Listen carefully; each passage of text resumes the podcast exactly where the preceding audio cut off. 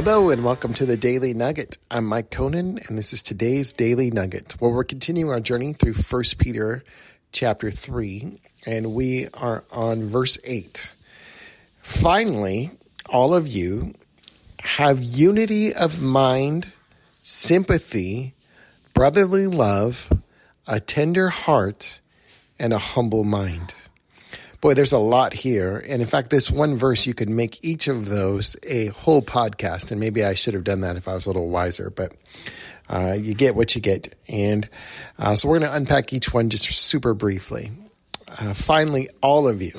Now, this is a good start to everything, all of you. And I think this is a, what the Apostle Paul is basically addressing here is there's some disunity there. There's some things that are going in different ways. And so he's telling them, guys, you got to all rally together around the most important things. And then he's going to list the most important things. If you have these things, then everything else will come together. He says, have unity of mind. So he's going to begin with the mind. He's going to end with the mind. Okay important thing to think about sympathy, brotherly love, a tender heart, and a humble mind. Finally, all of you have unity of mind, sympathy, brotherly love, a tender heart, and a humble mind. So we here we see him addressing the two things that uh, are most important as we think about our relationships and we think about the church and we think about how we interact with each other, our hearts and our minds. And he says we're supposed to have unity of mind. How do you get unity of mind? Unity of mind, the way that you get there is by agreeing. And we're not going to agree on everything. And the church, uh, under you know, Peter's leadership didn't agree on everything either. But what they did do was they were able to agree on the most important things. Jesus was resurrected. The Holy Spirit was real. Uh, and they wanted to live a holy life dedicated to the Lord. And uh, we learned that this is the unity that kind of drew them together and their thoughts unifying thoughts draw people together. Okay? And then it says, have sympathy. And sympathy, of course, is where you're able, empathy is a little bit different than sympathy. Empathy is where you step into other people's shoes, and sympathy is more where you look at other people and you uh, can understand the pain and suffering they're going through. Even though you yourselves may not be able to step into those shoes, you're able to offer um, some sort of condolence for the pain that they're going through because this is a painful time in the history of the church. From the beginning, we learned that these folks have been spread all over and they're dispersed, and it is a challenging time. And so, have sympathy for people who've lost, people who are going through this time of suffering and challenge. And that should be a part of our, our makeup too. If we're thinking about who we are and how God wants us to be, especially with the body and with other people in the church, is we should have the same mind and we should be sympathetic towards each other when each other is facing uh, challenges and struggles. Brotherly love or sisterly love, but he says brotherly love. And um, brotherly love is that, that great reminder that we're part of the family of God. Uh, that we have a Father in heaven and we're all brothers and sisters in Christ, and that is our primary identity.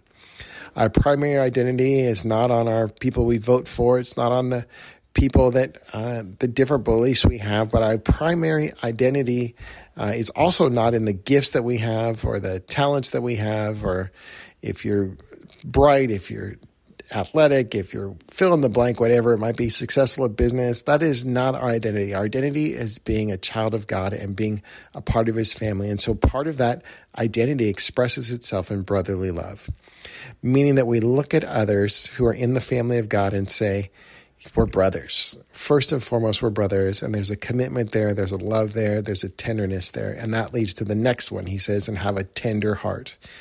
A tender heart is quite simply this you know, it's the opposite of a hard heart. A hard heart is one that is closed off, cold, and a tender heart is one that is warm and caring and inviting. Uh, and in a tender heart, you're going to see someone entering into a relationship. And in a hard heart, you're going to see somebody pushing relationships away. And the last one it says, and have a humble mind. And again, he comes back to the mind. He begins with the mind, unity of mind, and in a humble mind. What does it mean to have a humble mind? Okay. Let's look at the opposite. What is an arrogant mind?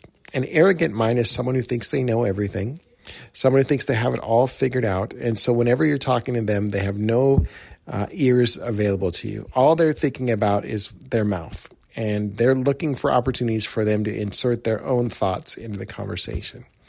Rather than listening and hearing and thinking and responding, you will see folks who do not have a humble mind, who have an arrogant mind, simply just yammering and yapping. And God wants us to have a humble mind. He wants us to be able to humble ourselves uh, before each other, listen to each other, and our minds.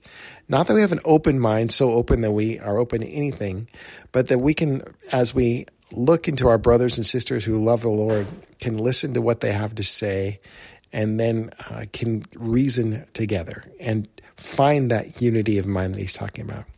So, a great perspective on life is to have a tender heart, a humble mind.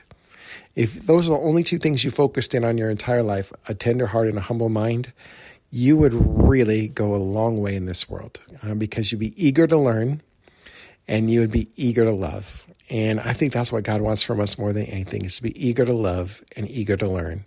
So let's be people then who dedicate ourselves to being eager to love and eager to learn. Uh, we crave it. Wouldn't that be awesome? All right, I'll leave it at that. Uh, thanks for listening. This is the Ministry of R2 Legacy.